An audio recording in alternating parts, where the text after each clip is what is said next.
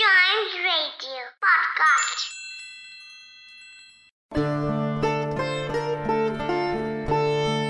ചന്ദ്രനെ ശപിച്ച കഥ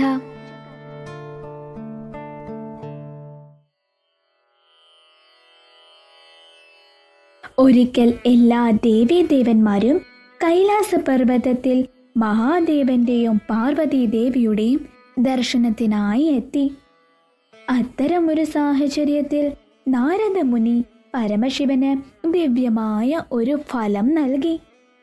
ബാലഗണേശനും ജ്യേഷ്ഠനായ കാർത്തികേയനും സമീപത്തുണ്ടായിരുന്നു. മഹാദേവൻ തന്റെ രണ്ട് പുത്രന്മാരിൽ ഒരാൾക്ക് ഈ പഴം നൽകാൻ ആഗ്രഹിച്ചു. എന്നാൽ മഹാദേവൻ പാർവതീദേവിയോട് ചോദിക്കുമ്പോഴെല്ലാം പാർവതീദേവി ആ പഴങ്ങൾ ഗണപതിക്ക് നൽകാനും ചിലപ്പോൾ കാർത്തികേയന് നൽകാനും പറയും. കുറെ നേരം ഇങ്ങനെ പോയെങ്കിലും ഒരു തീരുമാനവും എടുക്കാനായില്ല. അപ്പോഴേക്കും ഗണപതിയുടെയും കാർത്തികേയന്റെയും കണ്ണുകൾ ആ പഴത്തിൽ പതിഞ്ഞു. ഇപ്പോൾ രണ്ടുപേരും പഴത്തിനായി പ്രാർത്ഥിക്കാൻ തുടങ്ങി. അപ്പോൾ മഹാദേവൻ ബ്രഹ്മദേവനോട് ചോദിച്ചു അല്ലയോ ബ്രഹ്മദേവ ഇന്ന് നാരദമുനി എനിക്കൊരു പഴം തന്നു. ഈ രണ്ട് കുട്ടികളും അത് ചോദിക്കുന്നു. ആരും പകുതിയെടുക്കാൻ തയ്യാറുമല്ല. ഇപ്പോൾ ഈ ഫലം എങ്ങനെ നൽകണമെന്നാണ് അങ്ങ് പറയുന്നത്.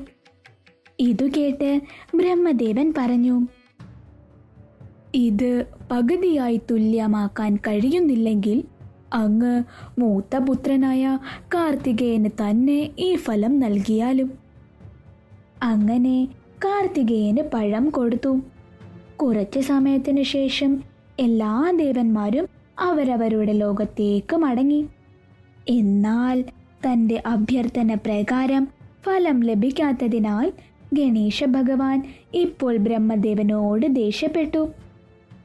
ബ്രഹ്മദേവൻ തന്റെ ലോകത്തെത്തിയ ഉടനെ ഗണേശന്റെ ഭയാനകമായ ഒരു രൂപം കാണിക്കാൻ തുടങ്ങി.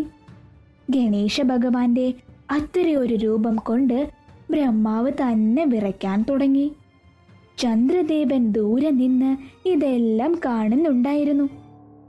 ബ്രഹ്മദേവൻ ഇങ്ങനെ ഭയന്ന് വിറയ്ക്കുന്നത് കണ്ട് ഇന്ദ്രദേവൻ വല്ലാതെ ആശ്ചര്യപ്പെട്ടു. അയാൾക്ക് ചിരി അടക്കാൻ കഴിഞ്ഞില്ല. ചന്ദ്രദേവൻ ചിരിക്കുന്നത് കണ്ടപ്പോൾ ഗണേശ ഭഗവാന്റെ ദേഷ്യം കൂടി. ഗണേശ ഭഗവാൻ പറഞ്ഞു ഏയ് ചന്ദ്രദേവ എന്നെ കളിയാക്കുന്നതിന്റെ ഭവിഷ്യത്തുകൾ അങ്ങേക്ക് അനുഭവിക്കേണ്ടി വരും. ഇന്ന് കഴിഞ്ഞാൽ നിന്റെ വലിപ്പം ആരും കാണാത്ത വിധം ചെറുതാകുമെന്ന് ഞാൻ നിന്നെ ശപിക്കുന്നു. ഗണേശ ഭഗവാൻ ഇത് പറഞ്ഞ ഉടനെ തന്നെ ചന്ദ്രദേവൻ ചെറുതായി തുടങ്ങി. ആർക്കും കാണാൻ പോലും കഴിഞ്ഞില്ല. ഇപ്പോൾ ചന്ദ്രദേവന് തന്റെ പ്രവൃത്തിയിൽ വളരെ പശ്ചാത്തപം തോന്നി. തന്റെ രൂപം തിരികെ കിട്ടാൻ എന്തെങ്കിലും വഴിയുണ്ടോ എന്ന് ആലോചിക്കാൻ തുടങ്ങി. തന്റെ മനസ്സിൽ ഒന്നും വരാതെ വന്നപ്പോൾ ദേവലോകത്തിൽ ഇന്ദ്രദേവനെ കാണാൻ പോയി. എന്നാൽ അവയുടെ വലുപ്പം വളരെ കുറവായതിനാൽ ആർക്കും കാണാൻ കഴിഞ്ഞില്ല. അദൃശ്യനായ ചന്ദ്രൻ സ്വരത്തിൽ പറഞ്ഞു ഹേ ഇന്ദ്രദേവ ഞാൻ വലിയൊരു തെറ്റ് ചെയ്തു. മഹാദേവപുത്രനായ ഗണപതിയെ നാം കളിയാക്കി. അത് കാരണം ഇപ്പോൾ ആരും എന്നെ കാണാത്ത വിധം എന്റെ വലിപ്പം കുറച്ചു. ഈ പ്രശ്നത്തിൽ നിന്നും എന്നെ ഒന്ന് രക്ഷിക്കൂ ഇന്ദ്രദേവ. ഇന്ദ്രദേവൻ പറഞ്ഞു നിങ്ങളെ ശപിച്ചവൻ ചന്ദ്രദേവനായ ഗണപതിയാണ്. അതും കൊണ്ട് മഹാഗണപതിയെ പ്രാർത്ഥിച്ചിട്ടല്ലാതെ അങ്ങയ്ക്ക് ഈ ശാപത്തിൽ നിന്നും മാറാൻ കഴിയില്ല. ചന്ദ്രദേവൻ ബാലഗണേശനെ ധ്യാനിക്കാൻ തുടങ്ങി. ബാക്കിയുള്ള ദേവന്മാരും ചന്ദ്രനോട് ക്ഷമിക്കാൻ ഗണപതിയോട് പ്രാർത്ഥിച്ചു. കുറച്ചു കഴിഞ്ഞപ്പോൾ ഗണേശ ഭഗവാൻ എല്ലാവരുടെയും മുന്നിൽ പ്രത്യക്ഷപ്പെട്ടു. ഗണേശ ഭഗവാനെ കണ്ടപ്പോൾ ചന്ദ്രദേവൻ പ്രാർത്ഥിച്ചു. ഹേ ഗണേശ ഞാൻ അങ്ങയുടെ ഹൃദയം വേദനിപ്പിച്ചു. അതിനായി ഞാൻ അങ്ങയോട് ക്ഷമ ചോദിക്കുന്നു. എന്നോട് ക്ഷമിക്കണേ ദേവ. എന്നോട് കരുണ കാണിച്ചാലും ബാലഗണേശൻ പറഞ്ഞു ഞാൻ നിങ്ങളോട് ക്ഷമിച്ചിരിക്കുന്നു ചന്ദ്രദേവ. പക്ഷേ പക്ഷേ എന്താണ് ഗണേശ?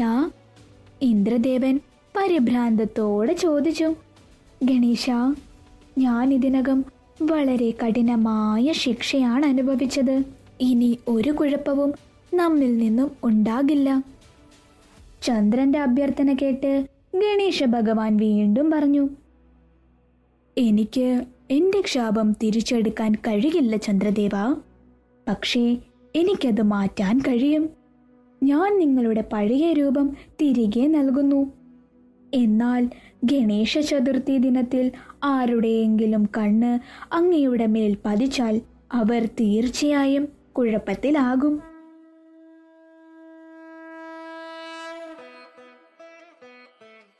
ഗണേശ ഭഗവാൻ ഇത് പറഞ്ഞപ്പോൾ തന്നെ ചന്ദ്രദേവൻ പഴയ രൂപത്തിലേക്ക് തിരിച്ചു വന്നു. അതുകൊണ്ടാണ് ഗണേശ ചതുർത്ഥി ദിനത്തിൽ ചന്ദ്രദേവനെ കാണരുത് എന്ന് എല്ലാവരും പറയുന്നത്.